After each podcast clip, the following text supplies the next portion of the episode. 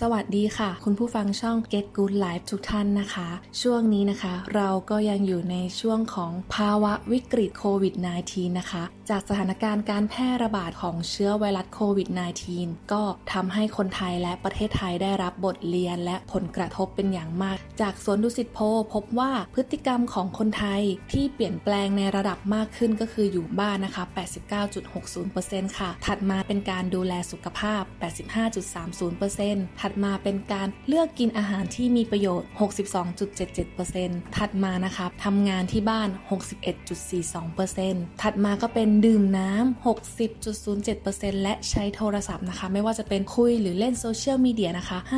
59.16%จากโพลของสวนดุสิตก็ทำให้เราได้เห็นว่าช่วงของการแพร่ระบาดของเชื้อไวรัสโควิด -19 ก็ทำให้หลาย ๆ คนได้ใช้เวลากับครอบครัวมากขึ้นนะคะ วันนี้ Get Good Life ก็เลยอยากจะนำบทความดีๆ มาเล่าสู่กันฟัง ชื่อบทความคือ ความสุขในบ้านทำได้ไม่ยากด้วย 8 ยอหลักสร้างสุขในครอบครัวค่ะ ถ้า พูดถึงเรื่องของครอบครัวแล้วนะคะ ครอบครัวก็คือพื้นฐานที่สำคัญเนาะต่อพัฒนาการมนุษย์ เพราะการเรียนรู้ตั้งแต่เด็กก็เริ่มต้นขึ้นในครอบครัวนะคะ ซึ่งในปัจจุบันหลาย ๆ ครอบครัวนะคะ ก็กำลังเผชิญปัญหามากขึ้น เนื่องจากสังคมที่มีการเปลี่ยนแปลงอย่างรวดเร็ว ความเจริญทางวัตถุมากขึ้นนะคะ โครงสร้างของครอบครัวเปลี่ยนไป คนสนใจและให้ความสำคัญต่อจิตใจน้อยลง อาจจะเกิดปัญหาต่าง ๆ ตามมามากมายนะคะ ซึ่งการส่งเสริมการทำให้ครอบครัวมีความเข้มแข็งเนี่ยจึงเป็นเรื่องที่สำคัญ เกริ่นกันมาพอสมควรแล้วนะคะ เดี๋ยวเราจะมาเริ่มพูดถึง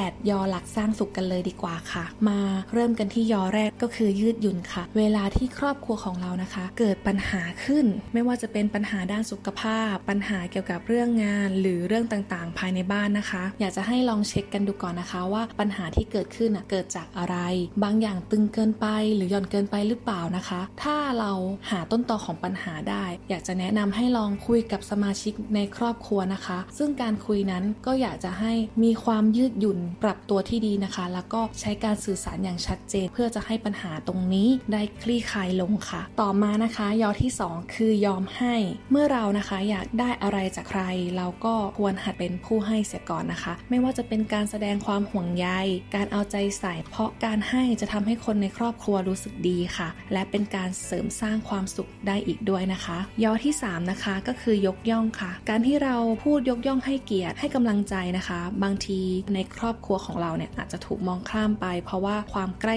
ชิด เพราะคิดว่าพูดตอนไหนก็ได้ บางคนอาจจะมีความเขินอายนะคะ ไม่ค่อยอยากจะแสดงออกกับครอบครัวสักเท่าไหร่ แต่รู้ไหมคะ ว่าการที่เราได้พูดสิ่งดีๆเหล่านี้กับครอบครัว เป็นสิ่งที่ง่ายที่สุดต่อการสร้างความสุขให้คนในครอบครัวมาก ๆเลยค่ะ ยอที่4นะคะคือยอมแพ้ค่ะ ถ้าเรานะคะมีมีเรื่องขัดแย้งกับคนในครอบครัว จนอาจจะเป็นเหตุให้ทะเลาะกัน ไม่คุยกันไม่มองหน้ากันนะคะ ซึ่งเหตุการณ์นี้อาจจะทำให้สมาชิกในครอบครัวของเราบางท่านนะคะ เกิดอาการอึดอัดไม่สบายใจนะคะ บางครั้งบางทีนะคะ ถ้าเรายอมแพ้เพื่อความสุขของคนในครอบครัวนะคะ ก็อาจจะเป็นอีกทางเลือกหนึ่งนะคะ เพื่อรักษามิตรภาพของครอบครัวเราเอาไว้ค่ะยอที่ 5 นะคะ คือแยกแยะ เพราะว่าการแยกแยะเป็นสิ่งที่สำคัญนะคะ เมื่อเกิดปัญหาไม่ควรนำปัญหาทุกๆอย่างมามัดรวมกัน ค่อยๆคคิดนะคะ ค่อยๆ แยกแยะในแต่ละเรื่องราวที่เกิดขึ้นนะคะ และลองหันหน้าพูดคุยกันกับสมาชิกในครอบครัวนะคะ เพื่อช่วยกันหาทางออก แค่นี้นะคะ ก็อาจจะ